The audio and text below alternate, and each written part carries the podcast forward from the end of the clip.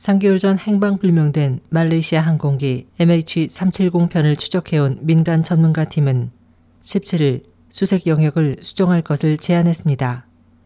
이 팀은 남인도양에서 소식이 끊긴 장소를 밝혀냈다며 수색 영역을 서남 방향으로 약 수백 마일 떨어진 곳으로 수정해야 한다고 주장했습니다.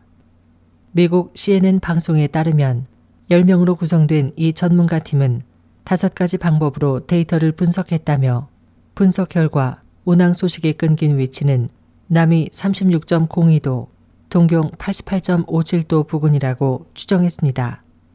또 이 항공편은 당시 인도네시아 상공을 선회한 후 470해리의 평균 시속으로 일정한 비행 고도를 유지한 채 남쪽으로 향했다고 말했습니다.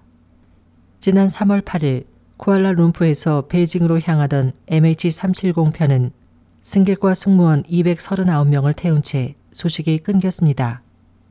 보도에 따르면 해상에서의 수색은 일시 중단됐으며 오는 8월부터 재개될 예정입니다.